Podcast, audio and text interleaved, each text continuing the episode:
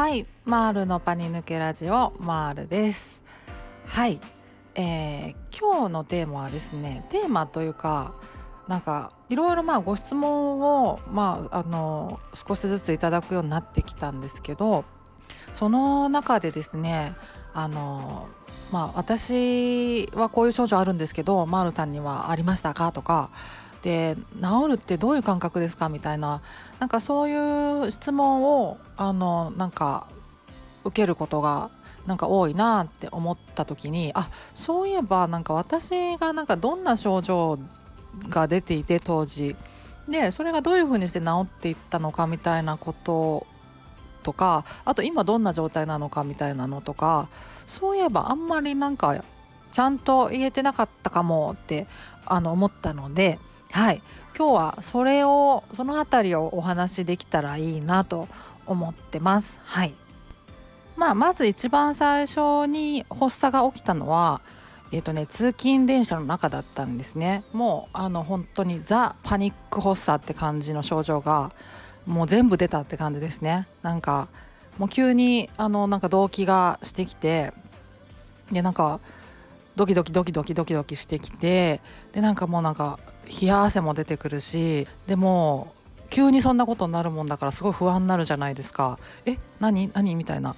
でなんか不安がどんどんどんどん膨らんでってもう頭がもう真っ白になってきてもうただただ恐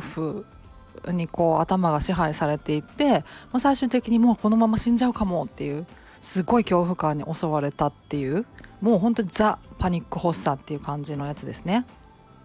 でですねまああの怖くなるじゃないですか電車が。でまあ電車をまあ絶妙に避けていったんですよね。そのまあ、乗らないわけにはいかなかったんで通勤しないといけないからでもまああの特急とか急行みたいななんかなかなか止まらないやつとかめっちゃ満員電車とかはもう怖くて乗れなくなっちゃったんでもうかなり早めに出て家をあの鈍行あの普通列車電車にしか乗れなくなっちゃったからそれに乗ってたんですね。絶妙にだからこう回避してたみたいなところがあって、まあ、それの影響も多分あってなんか苦手なシチュエーションがこう広がってっちゃったんですよね。もうバスとかそういう公共の乗り物自体がもうなんか怖くなっちゃったりとかでそういうのも乗れなくなっていくうちに、まあ、どんどんどんどんこう日常生活を蝕み始めてというかもうふとした瞬間にそういう発作が起きるようになっちゃったんですよね発作と、まあ、予期不安も含めて。うん、で最終的にはですね一番まああのひどい時にはもう家の中とかでも発作がふとした瞬間に起きるとか予期不安が起きちゃうみたいなことになって。ちゃったんでもうなんか家の中にいたら安心とかそういうなんかこうなくなっちゃったんですよね。安全地帯がなくなっちゃったっていうところまで行ってなのでもうこれはさすがにメンタルクリニック行かねばと思ったんですよ。もうそれまで行ってなくて、うん、なんか行くほどじゃないかなみたいななんか勝手に思っちゃってて、うん、でもまあもう安全地帯がなくなっちゃったからもうさすがにと思ってメンタルクリニックにまあ行きました。はい。そう。それでまあ案の定パニック障害ですねって言われたんですけどまあそれ以降は同じ症状ですね。もう基本的にもうザ・パニック発作パニック障害ザ・予期不安みたいなそういうなんかもう典型的な症状がずっと出てましたね。うん、であの、まあ、一番最初にですねその認知行動療法のやり方の本を、まあ、メンタルクリニックの先生に教わったんですね。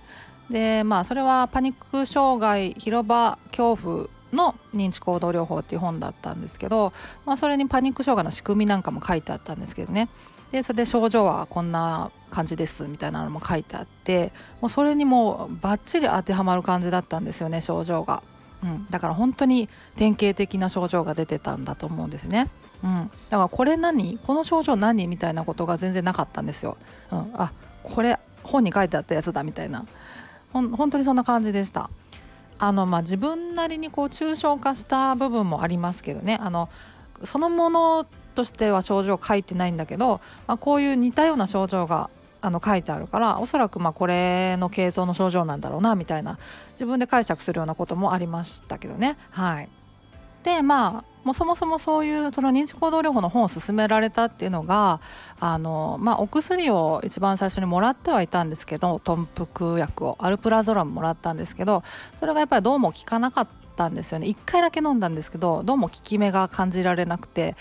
薬じゃない方法なんかないかなっていうことでセカンドオピニオンとして違うメンタルクリニックに行ったらその本を勧めてくれたんですね。でそれ以降は認知行動療法をひたすらやって治していった感じなんですけど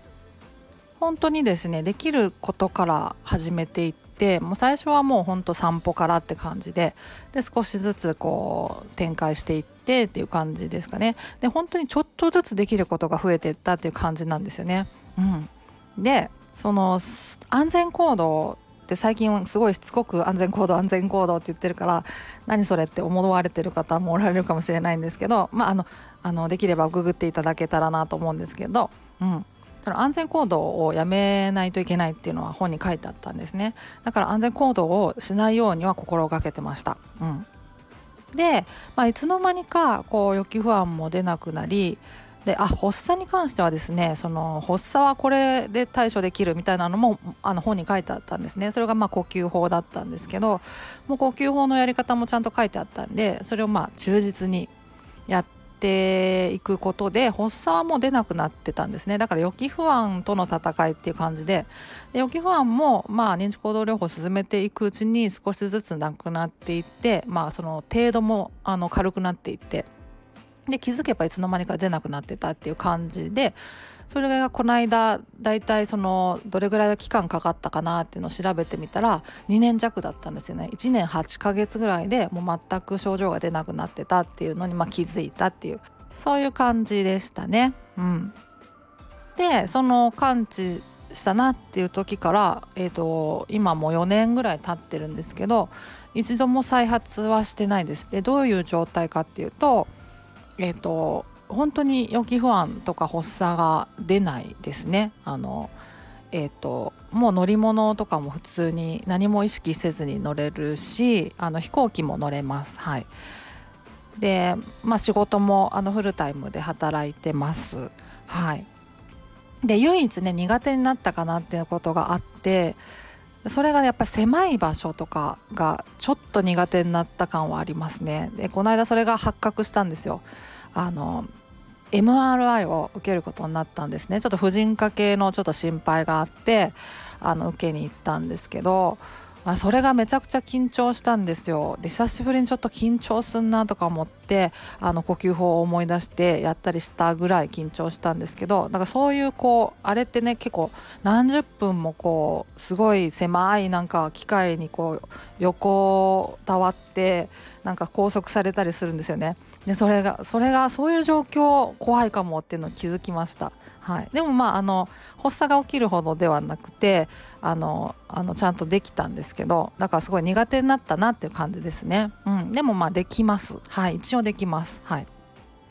そんな感じですかね。そんな感じです。だから日常生活はもちろん全然あの支障はないしあの旅行大好きなんですけど旅行も普通に行けます。で楽しめてます。はい。うん、そんな感じです。だからあの状態としてはあの体の状態としてはその疾患になる前と変わってないそれぐらいの状態になってていると思います。あともう精神的にはですねあのかなり成長したなと思ってますね。はい。なのでトータルあの疾患前よりパワーアップしてる気はしてるんですよね。うんうん。まああの当社費ですけどね。あくまでも。はい。そんな感じですかね。はい。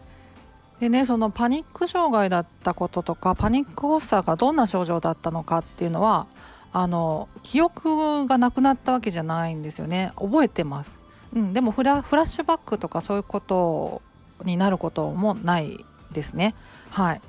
うん、だからなんかなんでしょうね。だからもう常々思うのは本当に強く実感したのはあのパニック発作とかあの予期不安とか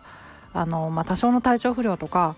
起きたところで何も変わらないというかあの、まあ、もちろん死ぬこともなければあの何かこう生活がガラッと変わるようなこともないしもう本当に何も変わらないしあの心配する必要もないっていう。それをですねなんか認知行動療法をやることでなんか少しずつこう実感していったというかあのそれを確信に変えていったみたいなそういうことなのかなって思ってるんですよね。それがなんかまあ回復っていうことなのかなっていう、うん、だから忘れてないんですよね当時の記憶とか。うん、だけどあの大したことないんだっていうふうに思えるようになったっていう感じですかね。で思えるようになったらそもそも不安とかも起きなくなったみたいな、まあ、そういうことなのかなみたいな感じですかね。うんちょっとまあ駆け足になっちゃいましたけど、はい。しかも長くなっちゃってすいません。はい。そんな感じでしたっていう話でした。はい。でまあこういうの聞きたいなみたいな高齢どうなんですかみたいななんかそういう質問疑問みたいなのがあればあのレターでもあのコメントでもあの気軽にお寄せいただけたらいいなとか思ってってます。はい、あの答えられる範囲でしかまあもちろん答えられないんですけど、はい、あの答えられる範囲で答えていければなとも思ってます。はい、そんな感じです。ではまた次回お会いしましょう。ではでは。